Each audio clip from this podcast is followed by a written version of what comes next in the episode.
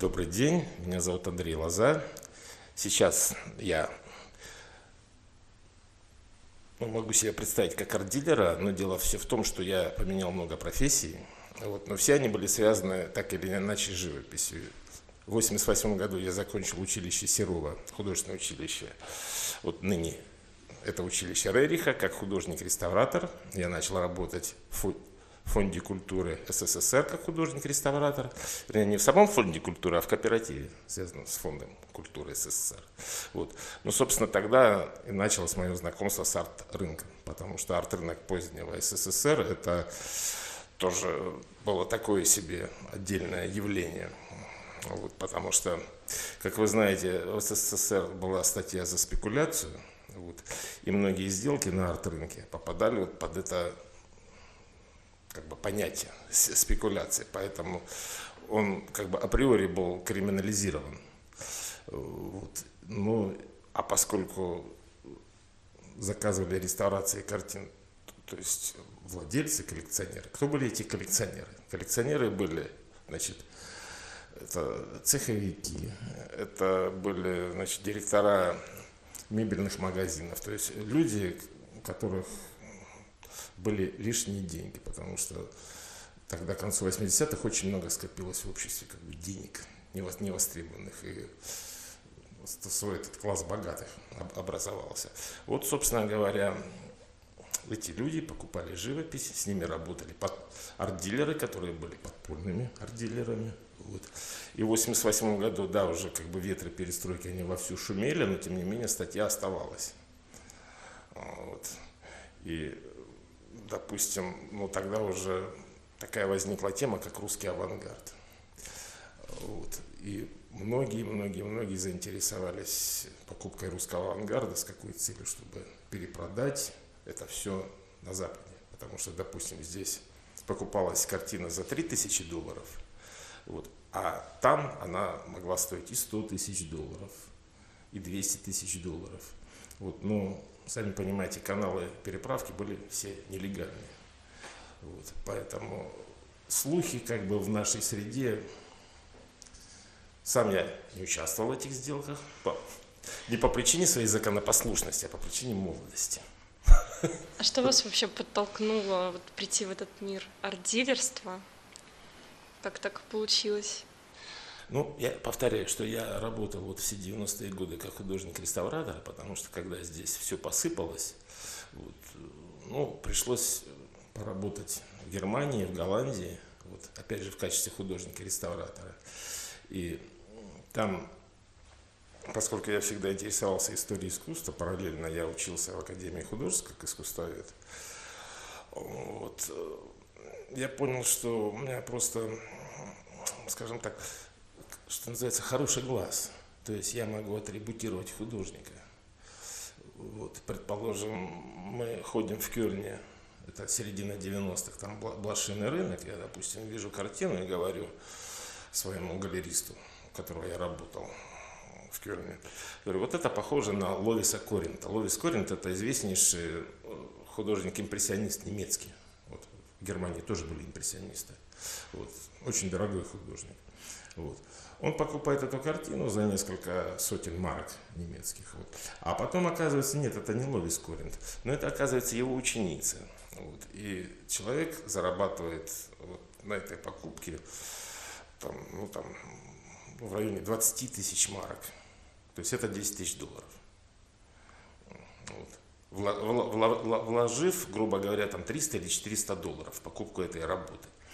И сами понимаете, как бы у нас наступил капитализм, хотя я воспитывался как там, советский пионер, комсомолец, вот, но тем не менее новое время, новые песни, и поневоле задумаешься, а тем ли я занимаюсь, вот, если мне за эти 10 тысяч долларов нужно работать год, вот, а человек, собственно говоря, вложив и просто как бы, походе заработал, вот, используя, кстати, мои знания. Вот тогда первый раз пришло в голову, что, может быть, я немножко не тем занимаюсь. Вот. Но, тем не менее, как бы мне нравилась моя работа, потому что я люблю живопись, я люблю картины. И когда приходит к тебе работа в руинированном состоянии, там, с усыпями, с, с усыпями, и через две недели отдаешь ее всю блестящую, покрытую лаком, то есть ты фактически спасаешь, ну, это есть очень такой приятный момент для себя, очень такой личный. Ты спасаешь вот это произведение искусства, и ты выпускаешь его в мир. Вот, но когда у тебя есть семья, у тебя есть там жена, ребенок, то есть люди, за которых ты отвечаешь, ты прежде всего думаешь, как бы сделать их жизнь лучше, качественнее.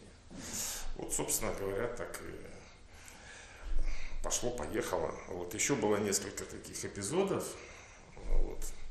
Ну и потом где-то уже в 2000-х годах, когда начался бум вот этот нефтяной, когда пошли аукционы русского искусства в Лондоне, и здесь это была золотая лихорадка с 2002 по 2008 год, это вот пятилетие бурля, бурлящее до кризиса 2008 года.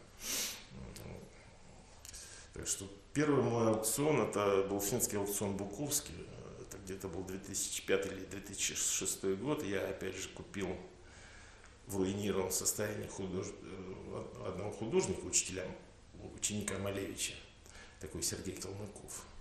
Вот, я отреставрировал, я атрибутировал в Русском музее, я получил экспертизу положительную на него, вот, и, собственно, оформил вот, разрешение на вывоз и отвез картину в Хельсинки на Буковский. И вот там у вас был вопрос про первый аукцион. Значит, это была фиаско. То есть на аукцион... На этом аукцион этот был небольшой, там было на этом аукционе 20 живописных работ, 19 ушло, кроме моей. Ну, дело все в том, что просто тогда я начал задумываться, вот как это называется, маркетинг или что-то еще. Да. А, Буковский торговал классической живописью, то есть это реалистические пейзажи, натюрморты, бытовые сценки, это, это передвижники такой, такого как бы второго плана, то есть не очень известные художники, и там с удовольствием люди их покупали. А это просто, не, не надо было с этой картиной туда ходить. Просто эта живопись продается в другом месте, как правило, в Лондоне. Ну да, я, конечно, тоже слышала такие случаи, но которые скорее а, как, были историями успеха, когда картины на несвойственных им а, аукционах выставляли, и они производили какой-то полнейший фурор от неожиданности. И, ну, с учетом того, что это были действительно европейские аукционы по типу лондонских аукционов, то, наверное, да, тут, конечно, еще и финансовая составляющая а, тех, кто покупает, играет большую роль. Да, потому что на Буковском, как правило, покупали наши питерские коллекционеры. То есть это, собственно, наш домашний питерский аукцион всегда был. Вот. Но, тем не менее, это был первый опыт. И на самом деле на ошибках учишься гораздо больше, чем на каких-то, если бы это сразу пошло, поехало. Вот. Собственно говоря, потом я эту картину продал, но пришлось как бы в цене немножко свой аппетит придержать. И у нас тогда э, следующий вопрос. Э, вот вы как э, профессионал, который достиг большого успеха в сфере арт-бизнеса и арт-рынков, как вы бы оценили вообще профессию арт-дилера? Какими чертами должен обладать э, профессионал в этой сфере? Знаете, я могу сказать только за себя. Потому что это прежде всего вот, любовь к тому занятию и к тому предмету, которым ты занимаешься. Потому что я живопись любил с самого детства. Как меня мама отвела в Эрмитаж, когда мне было пять лет. Вот и с тех пор я просто ею заболел. Потому что, понимаете, стать художником, ну, это не всякому давно, потому что художник – это путь. Но заниматься живописью, изучать живопись, реставрировать живопись, вот, продавать живопись – это где-то ну, вещи такие очень близкие. То есть нужно понимать в этом деле, потому что ты должен иной раз понимать, извините, такую вещь скажу, больше, чем эксперт в музее. Вот в предмете, в том предмете, которым ты торгуешь. Потому что ты должен понимать место художника в истории искусства. Ты, вот, соответственно, с этим местом определяется рыночная цена. Вот, предположим, есть такая замечательная художница Мария Синякова-Уречина. Она была замечательным художником-графиком. Она была любовницей Велимира Хлебникова, знаменитого поэта-авангардиста. И вот, значит, мне однажды попалась картина, опять же, в руинированном состоянии. Вот, я ее знал исключительно как графика. Вот, замечательные там такие э, на, на, на, на стыке народного искусства. Она, кстати, из Харьковской губернии была родом. Поэтому, скажем так, украинцы ее считают своей художницей, мы ее считаем своей художницей, потому что она большую часть жизни прожила в Москве. Вот. И мне попалась работа, очень хорошая работа, там, работа маслом. Вот, когда я начал изучать, вот, я узнал, что, оказывается, вот, было знаменитое Ждановское постановление вот, о космополитизме в искусстве вот, 47 -го года, когда под раздачу попали там, ну, многие там, там по-моему, Шестакович, Прокофьев, там, Анна Ахматова, в том числе попала под раздачу эта художница. Ее отлучили от заказов в издательствах, она зарабатывала как книжный художник. И она начала писать маслом. Вот, и фактически, когда ей уже было за 50, потому что она 1894 года рождения, она начала писать маслом. И начала писать маслом, повторять свои вот эти сюжеты. Вот. Я, собственно говоря, эту работу отреставрировал, я ее отремонтировал. Вот. Вместе с партнером мы ее отправили в Лондон на Кристи. На Кристи ее с удовольствием взяли, потому что до этого там проходили ее акварели. Вот. И на тот момент, значит, это 2018 год, значит, она поставила рекорд цены, эта художница. То есть, как, вот есть такой момент, что художнику цены определяются на аукционах, потому что аукционы это, образно говоря, это позвоночник арт-рынка, то есть на то, что уже от чего отталкивается галереи в своих ценах аукционов. Поэтому, когда художник продается за какие-то деньги на аукционе, это, как правило, вот эту задают планку, вот, точку отсчета. И вот, собственно говоря, мое как бы, мнение было, почему она должна стоить этих несколько десятков тысяч долларов. Хотя до этого она таких результатов не показывала, потому что, во-первых, большая работа, во-вторых, она занимает свое определенное место в истории нашего искусства. Вот. Во-вторых, в-третьих, эта работа уникальная.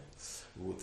И, что характерно, после этого аукциона, через полгода, следующая работа такого же плана, оказывается, она есть в коллекции у других коллекционеров, которые, увидев, что цена на нее поползла вверх, тоже с удовольствием стали ее предлагать на аукционы.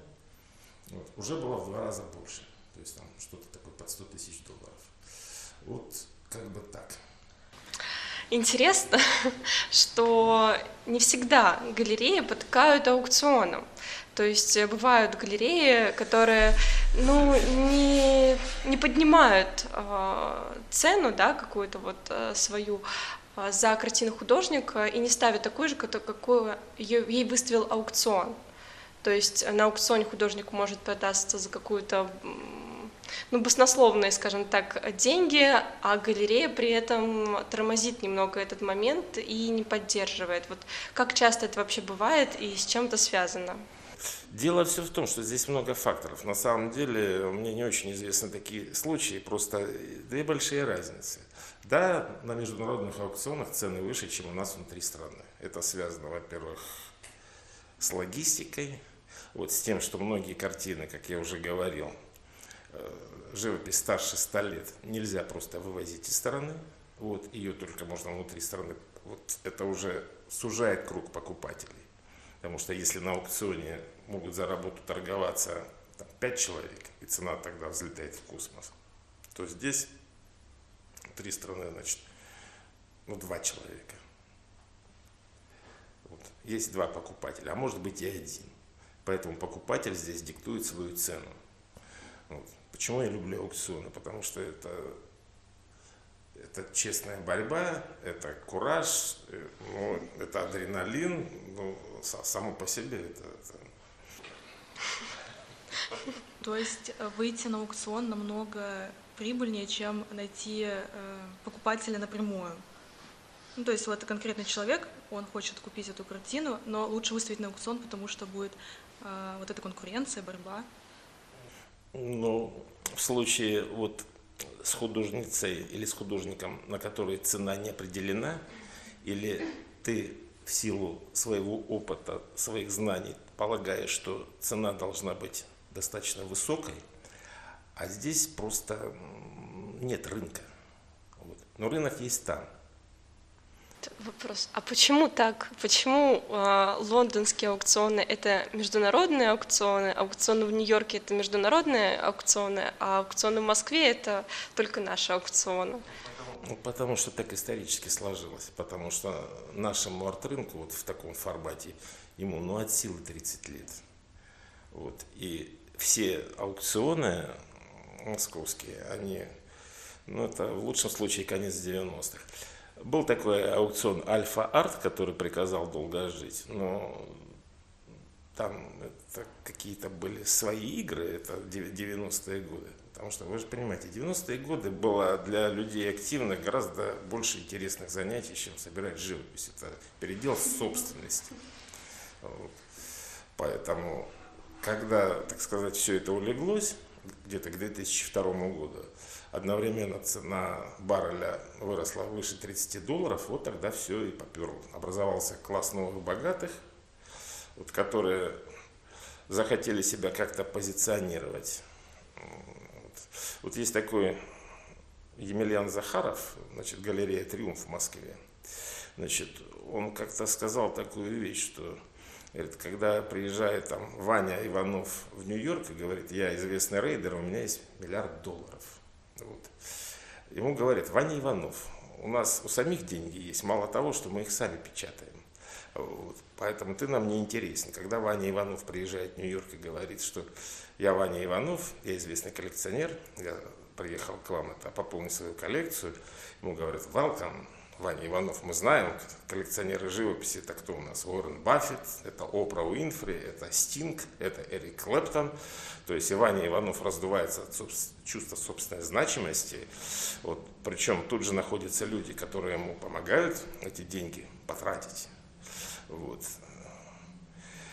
Потому что он себя уже чувствует как бы не просто человеком, с, с деньгами, происхождения которых мутно, а таким как бы, уважаемым, знач, значимым. Вот. вот, правда, потом оказывается, что коллекция в 2 миллиарда долларов, которую собрал Ваня Иванов, вот, она почему-то, реальная ее стоимость, там 350-400 миллионов. Вот. Ему, конечно, потом позволяют продать э, этого Христа Спасителя за 450 миллионов, чтобы как-то ему компенсировать вот это все дело. Вот. Но это, так сказать, хор хорошая мина. Да. Очень любопытен этот феномен, когда у нас вот эта зона коллекционирования, да, а, зона аукционов, искусства из какого-то, ну, такого, как-то не массового, а Господи, забыла слово. Элитарного. Элитарного.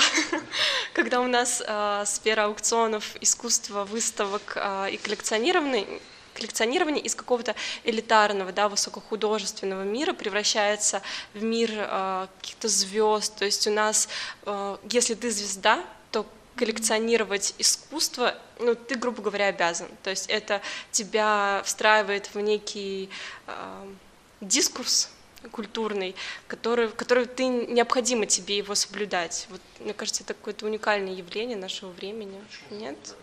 Ну, я из коллекции, из звезд я только знаю, что вот Тимати, это Тимур Юнусов, да, вот, он коллекционирует, там у него медведи прикольные, вот.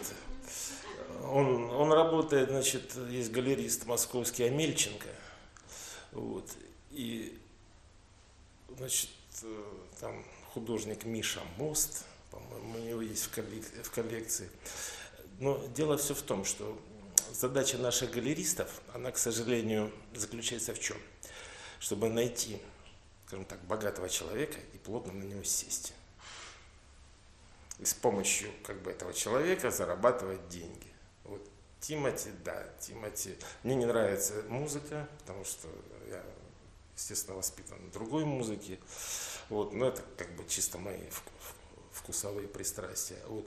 Но мне нравится то, что человек увлечен своим делом, он собирается, у него есть свой стиль. У Тимати, вот как бы к нему не относиться, у него есть свой стиль.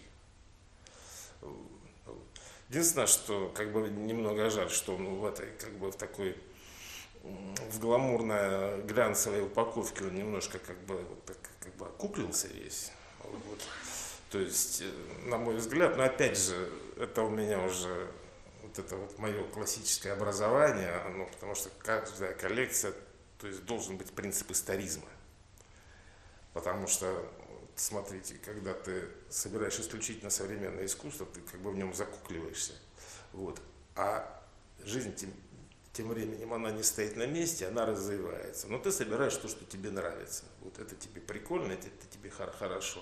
Но если ты, допустим, собирал бы искусство чуть более ранних эпох, вот, ты бы интересовался, откуда все это пошло, как это развилось, то есть ты тем самым мог как бы вот эту линию воображаемую из прошлого через настоящее протянуть в будущее. Вот.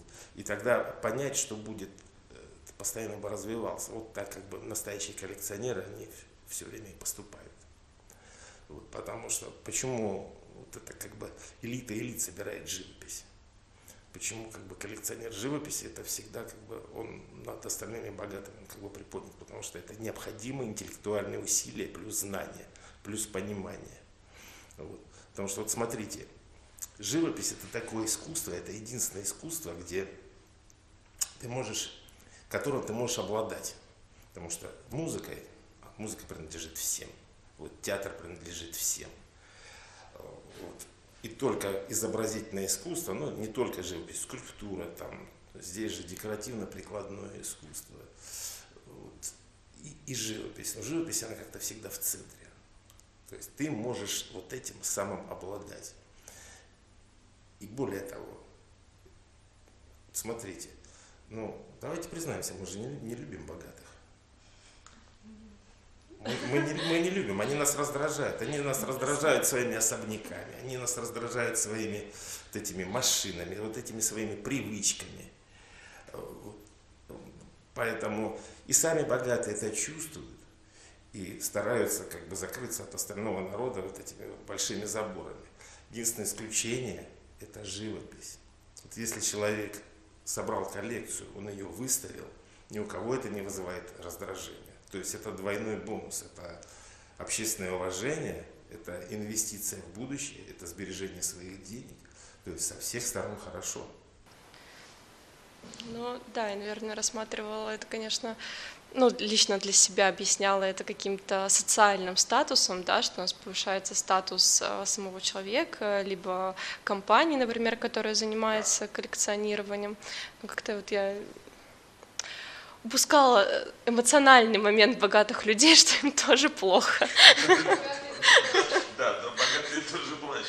Да. Дело не в том, что плохо, а дело в том, что им может стать еще более хорошо, чем сейчас.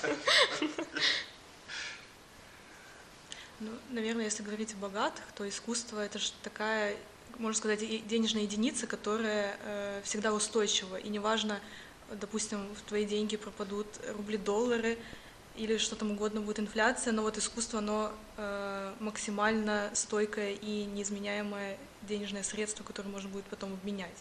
Это, то есть, надежный вклад. Я бы сказал, на большой, на большой дистанции. На большой дистанции это надежный вклад, потому что вот смотрите, допустим, сейчас общие цены на наших аукционах они примерно на 30-40% упали по сравнению с тем, что было год назад. Это связано с чем? Вот с тем, что вокруг нас сейчас происходит. Вот, потому что э, лондонские аукционы отменены русского искусства. Вот, вот, в принципе, русская культура, вот это, есть культура отмены на Западе, вот, русского искусства. И тут один такой унизительный момент, который нужно признавать, что все эти 30 лет, как оказалось, нам присваивалась внешняя ценность. То есть не мы сами определяли свою ценность, а нашу ценность определял какой-то там внешний игрок. Вот. Так происходит везде. Вот как эти рейтинговые агентства, там Moody's, э, забыл, как второе называется, которые ставят э, S&P или что-то еще, вот, которые рейтинг страны кредитный присваивают. Вот, исходя из политических пристрастий, так и здесь, в искусстве. То есть вот смотрите, торгуют китайским искусством, европейским искусством, африканским искусством, даже искусством Латинской Америки, арабским искусством, даже искусством стран Океании и Полинезии тоже торгуют, есть аукционы, кроме русского искусства. Дошло до того, что вот был во Франции аукцион дома Дро этим летом. Исключительно русские предметы, там какая-то живопись, графика, декоративно-прикладное. Он назывался «Восточноевропейское искусство». Лишь бы не произносить слово «русский». То есть эта ситуация, она абсолютно унизительная. Потому что ну, давайте отдавать себе отчет, что вот какая главная объединяющая идея в мире. Вот, вот что ни у кого не вызывает никакого противоречия. Это деньги. Вот все любят деньги. Вот деньги определяют ценность силы, в том числе и искусство. Вот. Потому что, к сожалению, была альтернатива, которая закончилась 31 год назад, именно Советский Союз. Все. Конец рассказа. И сейчас бьют по самому больному, по деньгам. Вот. Вместе с деньгами отменяется и культура, и страна, и ну, мы же знаем, чего мы стоим. Поэтому выход один – самим определять свою ценность.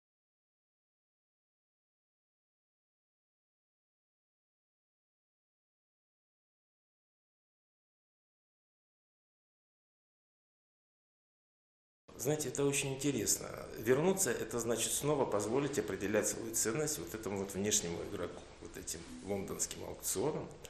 Потому что, смотрите, это, как бы вот это знаковое событие. Э, месяц назад умер Филипп Макдугал. Это муж Екатерины Макдугал. Значит, э, вместе они организовали аукцион Макдугал в 2004 году. Вот. То есть, значит, больше этого аукциона не будет. Аукциона в Лондоне, который торговался, торговал русским искусством на протяжении вот этих вот 18 лет. То есть в Лондон нас не пустят. Если пустят, то на таких условиях, которые для нас неприемлемы. Поэтому выход один. Вот есть, скажем так, невраждебные страны, не знаю, там, ну, мне на ум приходит только Турция, потому что она становится вот таким хабом, таким мостом между Востоком, вот между нами и Западом. Вот. И как-то делать там аукцион. Вот, потому что нам есть что показать миру. Вот много русских людей, которые собирают искусство в Европе. Для них сейчас просто проблема, допустим, купить работу в России вот, и привезти туда. Или напротив, те, кто хочет продать работу, опять же, ее в Россию ну, привезти, это ну, очень большое дело и очень затратное, потому что логистика усложнилась многократно. Поэтому нужен аукцион. Вот я понимаю, что сейчас это как бы, ну, немножко не время, но, понимаете, есть китайский иероглиф, который обозначает кризис, одновременно он обозначает возможность. Вот таким образом, понимаете, нас освободили вот от этого внешнего оценщика, который выставлял нам оценки и тем самым ставил нас за, за, за, зависимость. То есть на самом деле вот мы свободны. Вот мы это вот, так, вот, это вот некое такое сообщество, которое включает в себя и арт-дилеров, и искусствоведов, и галеристов. Вот. Но это дело нужно осознать, что вот как бы каждый сейчас вот сидит в своей песочнице, такую свою какую-то нишу разрабатывает. И вот этот вот аукцион, он на самом деле это явление не только коммерческое, это явление культурное. Вот. Потому что там у вас есть вопрос про Джеффа Кунса, как бы мы вот к этому перейдем. Ну, да, тут, конечно, такая э, свобода-то, она как бы с одной стороны свобода, а с другой стороны э, как будто бы возможности, в том числе и проявления искусства, да, например, современного, э, его становится все меньше. Э, и поэтому как-то вот палка на двух концах получается. Ну, возможности, я согласен, дело в деньгах. Ну. Дело в деньгах, потому что художнику, художник-профессионал должен продаваться. Вот другой альтернативы нет. Он должен зарабатывать своим искусством на жизнь. Да, допустим, вот в Нью-Йорке, там что-то мне цифра попадалась, то ли 800 тысяч художников, то ли их число как бы приближается к миллиону. Вот, в, одном, в одном только Нью-Йорке. Но дело все в том, что многие из них работают таксистами, официантами, барменами, кем угодно. И считают возможность зарабатывать своим ремеслом на жизнь – это большой удачей в жизни. Вот, то есть, вот как вы сказали, вы добились большого успеха. А большой успех в чем? Что ты зарабатываешь тем, что ты любишь. Ты ни от кого не зависишь. И вот дело все в том, что там даже не процент от всех этих художников, там доли процента добиваются успеха. Вот. И художник – это путь, это готовность пожертвовать чем угодно вот, ради своего дела. К сожалению, это так. Вот.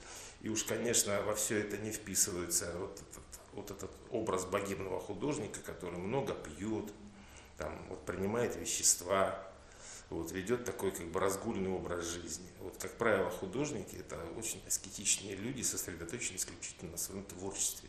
Вот это фанатики своего дела. Вот. Поэтому э, это путь очень нелегкий, то есть он не всем по силам. Да, вот мы плавно переходим к следующим вопросам, как раз, которые касаются художника. Вот, допустим, художник отучился в Репино, там не было никаких образовательных программ э, насчет маркетинга, как продавать себя, что это вообще за сфера такая купли-продажи, и что же ему сделать, чтобы удачно продаться, вообще выйти на арт-дилера или галерею, куда ему идти? Ну, опять же, это участвовать сначала в групповых выставках, каких-то, попытаться заинтересовать собой арт-дилера, вот, собственно говоря, опять же, ну, немножко не ко мне вопрос. Я занимаюсь, ну, извините за цинизм, мертвыми художниками. Вот. Потому что тут я не буду называть, э, потому что будет неэтично. А вот, но был в одной очень хорошей галерее в центре, тут на, на днях. Вот очень хорошая художница, просто супер.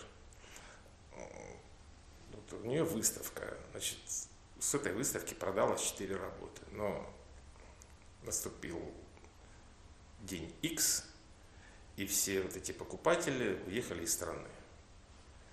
То есть, ну, неприятно. Вот. И художницы, и галери, галеристов. Но э, дело в следующем, что сама эта девочка, у нее есть работа, она инструктор по фитнесу. Вот. Поэтому она имеет возможность заниматься в свободное время своим вот этим вот делом. Вот, к сожалению, как бы другого не дано. С другой стороны, у меня был знакомый, значит, он закончил Академию художеств, талантливый художник, он, у него богатая мама, вот, которая ему здесь оставила содержание, квартиру, вот. Он организовал студию, где можно, туда приходили тоже талантливые молодые люди, но он был подвержен, наркоманом был к сожалению, долго он не протянул передоз и все. То есть и вот таких историй э, я знаю, вот, многие мои друзья, они погибли от этого. Вот, или алкоголизм, или наркотики. Вот, талантливые художники. Вот поэтому это воля, это самодисциплина, это самоограничение. Тут, наверное, все-таки, если позволите продолжить эту тему с живыми художниками, а, вот вообще, ну, допустим, художник, он хочет оставаться, скажем так, в андеграунде, да, то есть, ну, у него есть какое-то признание в узких кругах, но вот вдруг неожиданно его замечает какой-то либо а, галерист, либо арт-дилер и активно начинает его продвигать. То есть, ну, казалось бы, что плохого, да, художник э, может зарабатывать на своем творчестве, но с другой стороны, андеграунд его уже осуждает, потому что, ну, как так, э, тоже андеграунд, он не должен быть э, таким коммерческим. Вот, вот это вот вообще дилемма такая, она Возможно ли ее разрешить, потому что мы даже для себя, как такие, возможно, кураторы, возможно, люди, которые ведут какие-то проекты, задаемся этим вопросом, вот как бы как, как с ним быть? Знаете, как говорят психологи, вот он хочет оставаться в андеграунде, чтобы что? Вот чтобы что? Вот какой у него мотив, кроме, так сказать, мнения вот, это, вот этого его узкого круга? А вот ну, наверное, это какие-то философские, возможно, воззрения на этот мир. Значит, значит, теперь другой вопрос. За чей счет весь этот праздник жизни? То есть, если у него богатые родители, если у него есть какой-то другой источник дохода, то ради Бога. Но опять же, это путь никуда. Художник должен продаваться, художник должен быть профессионалом, художник должен зарабатывать. Если на него обратил внимание галерист, если он хочет его раскручивать, это его большая удача. Поэтому здесь либо как бы какое-то там частное мнение, пусть даже там, я не знаю, там 10 человек, которые тебя окружают, либо возможность выйти на публику, либо возможность, ну, даже какое-то, как бы, передать свое послание миру. Потому что, ну, опять же, я как человек, так скажем, который много прожил, вот, за, у меня всегда один вопрос, за чей счет этот праздник жизни? Вот, все, конец рассказа. Ну, условно, тут, конечно, художник сам может себя содержать. Например, э, он может быть бариста, он может быть, не знаю, кем угодно. И... Тогда у него такое вот, такое, такое у него вот романтическое хобби. То есть, пока он молод, здоров, привлекателен, там, нравится девушкам, вот он бариста, он еще и художник. Ну, как бы, жизнь хороша, но... Но мужчина мечта. Мужчина мечта, да. Понимаете, но потом ему вдруг становится 40 лет, а у него, собственно, за душу ничего. Вот. Он бариста, и он художник. Вот. Но бариста он должен быть очень хорошим. Извините, если кого-то обидел. Нет, ну это такой, как бы, прагматичный, в общем, от, от, ответ. Ну, э, наверное, он не, не действительно может не понравиться каким-то э, невероятно творческим личностям, да, и лично, лично меня он как бы, я бы с ним согласна, скорее всего, вот, но уверена, что многие не согласятся.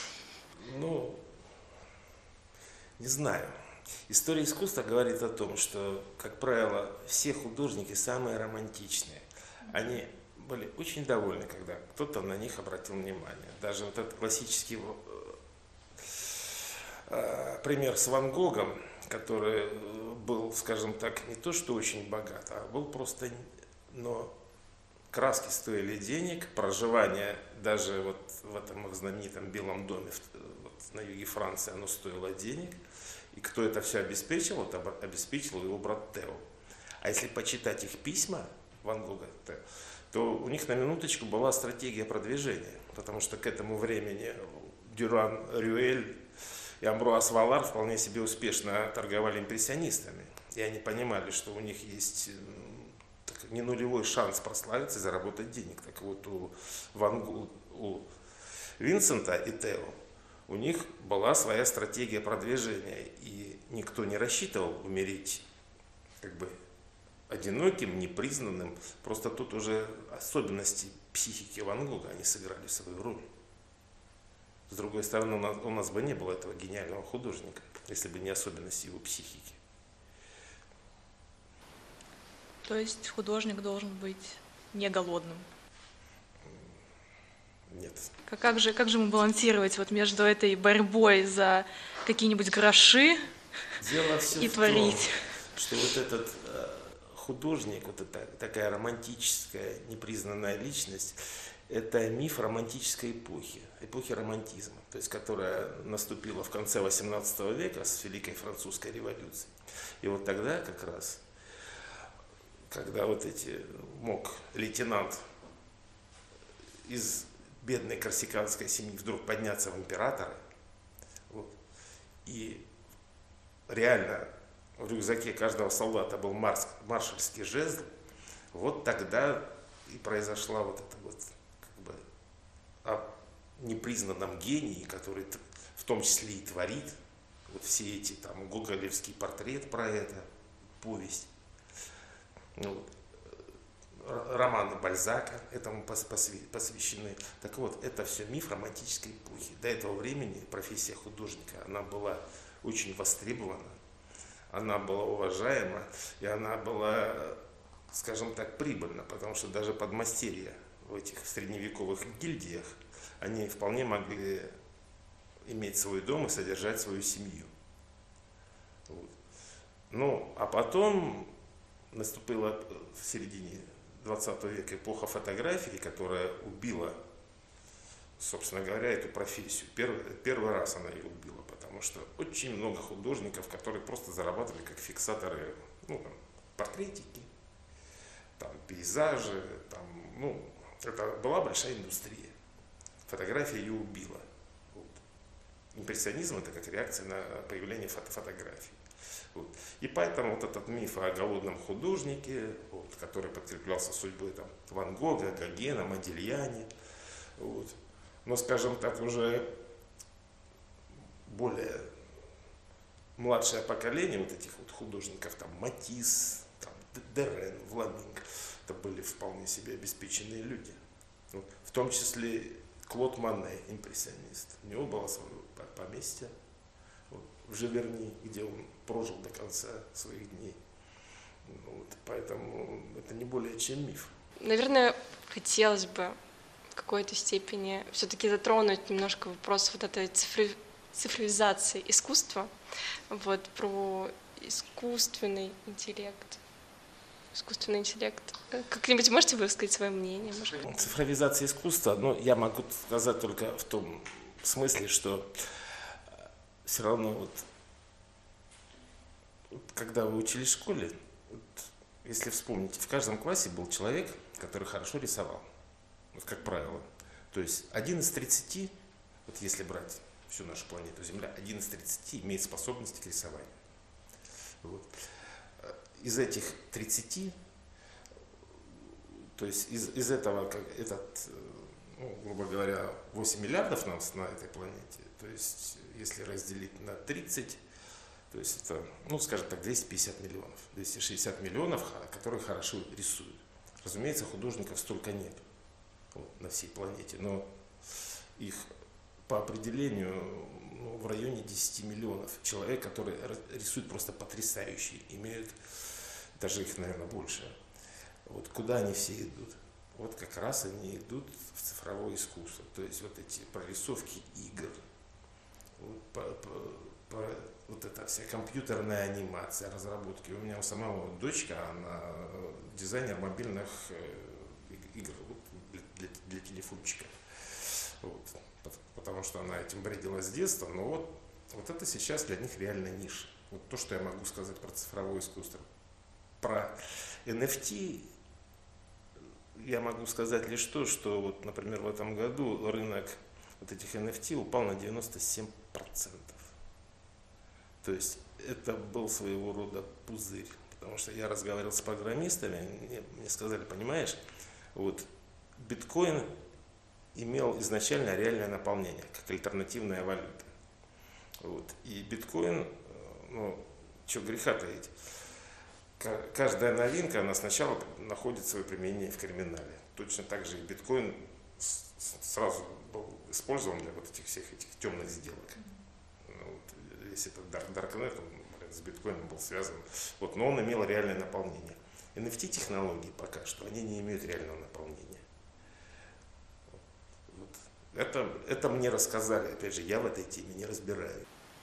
Ну, несмотря на то, что мы, как бы, казалось бы, ближе к этому, мы тоже достаточно сильно плаваем в этой теме. И... Но то, что упало 97%, я должна сказать, для меня это полнейший шок и открытие, я не знала.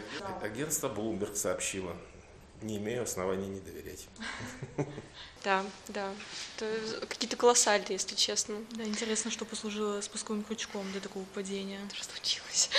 Ну, очень многие люди вложились. Опять же, как бы инвесторы, они же как бы не очень разбираются, они вкладываются в NFT, новый биткоин.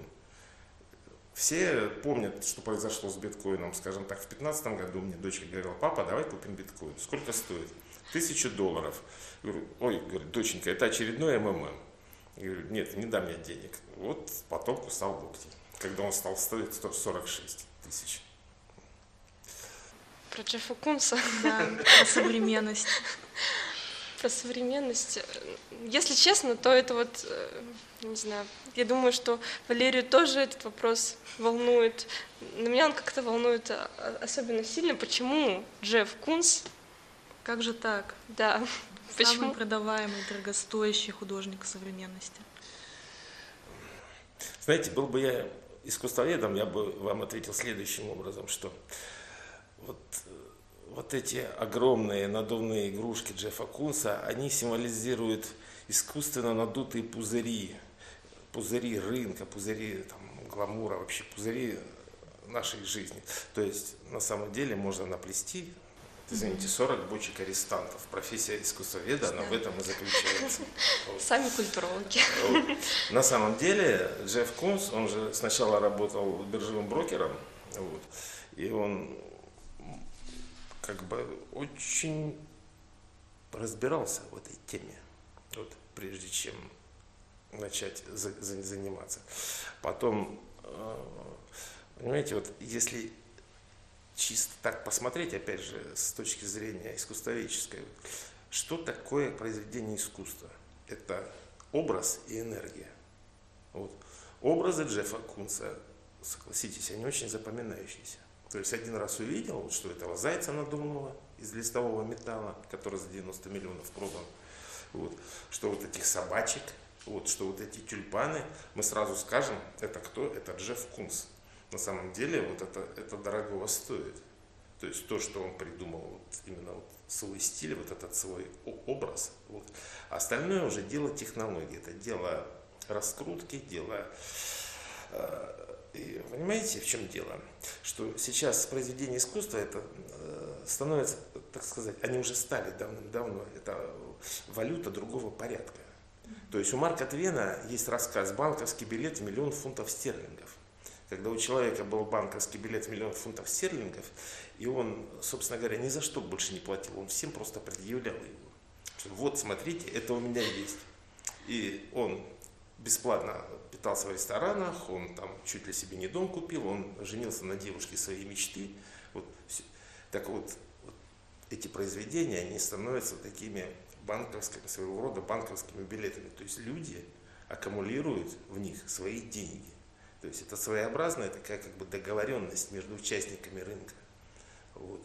Но, опять же, галеристы отсматривают работы, потому что работы должны иметь определенное качество, то есть образ и энергию. Вот. Ну и потом, почему Джефф Кунс? А он просто классный, он веселый, он, он прикольный. Потому что он его искусство, оно излучает радость, потому что есть другой художник Дэмиен Хёрст, вот это акула в формалине.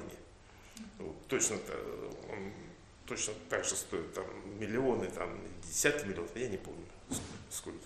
Но Хёрст он такой депрессивный, вот, а Джефф Кунс он такой вот радостный. Вот.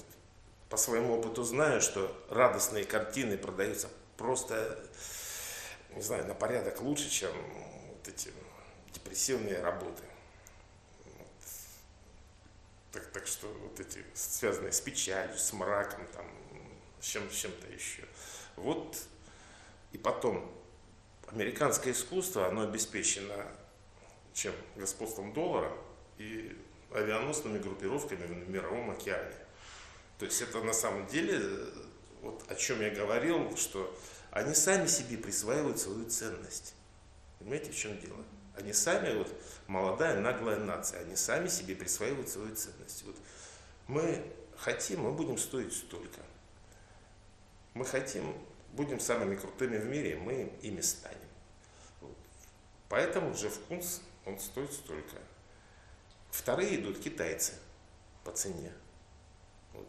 Во всем мире процветает культурный национализм. Вот. Нет никаких международных рынков, никакой вот этой шкалы ценностей общей для русских, для американцев для китайцев. Везде все покупают свое, культурный национализм. Как бы, и нужно открыть глаза, вот, избавиться от розовых очков вот, и начать покупать свое, вкладывать в себя вот, в свою ценность. Поэтому это больше, чем деньги, это больше, чем рынок, это вопрос как бы, вот, своей самой идентификации. Вот. Если сейчас, допустим, у нас какой-то художник начнет вдруг продаваться за там, десятки миллионов рублей, поверьте, во всех новостях это сообщат. Я еще люблю приводить пример э, банан Катилана. Это же тоже такая абсурдная вещь, что он приклеил банан в музее, его купил потом лондонский музей за 200 тысяч э, фунтов. Но при, но при этом это не искусственный банан, это настоящий банан, который испортится за три дня. И такой абсурдизм в настоящее время э, главенствует в искусстве, и непонятно, что, где и почему, что, это, что имеет ценность, а что имеет вот эту вот псевдо раскрученную э, ну, вы же про него сейчас рассказываете. Да, вы, вы да. про него помните. Вот. Про него я уже на Ютубе кучу роликов про этот банан просмотрел. Вот ради этого это все и делается. Ну, то есть получается, что это скорее очень качественный а, такой акт маркетинга глобального, нежели художественный акт. Вот смотрите, сейчас, значит, цена – это непременная составляющая произведения искусства. То есть без цены оно ничего не значит, потому что мы смотрим на вот эту блестящую надутую собаку, мы даже не, не поймем, если нам не скажут, что это Джефф Кунс, что это стоит, сколько там оно стоит, 50 миллионов долларов. Вот. Мы подумаем, что это какой-то праздник проходит, вот надули и запустили в небо, потом после праздника как бы ее сдуют и уберут это, свернут и уберут куда-то. Мы не обратим внимания. Но когда нам говорят, это Джефф Кунс, это 50 миллионов, все, это становится произведением современного искусства. Цена это непременный атрибут произведения современного искусства. Да, еще хочется вспомнить Пьеро э, Манзони, ну, который да, просто да. смеется над обществом. И, наверное, многие художники также продолжают смеяться над ним, а общество все равно готово покупать и покупать. Общество спектакля получается. Да. Понимаете, Пьетро Манзони это все-таки 60-е годы это время такого общего, скажем, общемирового оптимизма. Вы вспомните вот наши фильмы, вот «Я шагаю по Москве», понимаете, это время исторического оптимизма. И вот тогда можно было смеяться над обществом потребления.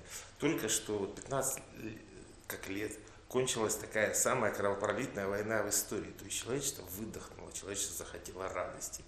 В том числе и такой, потому что Манзони это все равно это, это смех, это радость, это, ну, он по сути дела это шут, вот, который всегда был при дворе любого короля, был шут, который говорил этому королю правду, несмотря ни на что.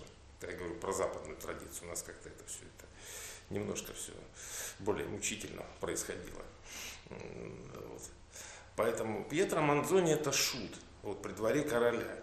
Вот. А сейчас вот. Кстати, именно с появлением американцев на международном рынке это все стало, так сказать, ну, немножко такой со свинцовой серьезностью. То есть сейчас никто не шутит, потому что выложить 90 миллионов баксов за вот этого надувного зайчика, ну, это уже не шутки.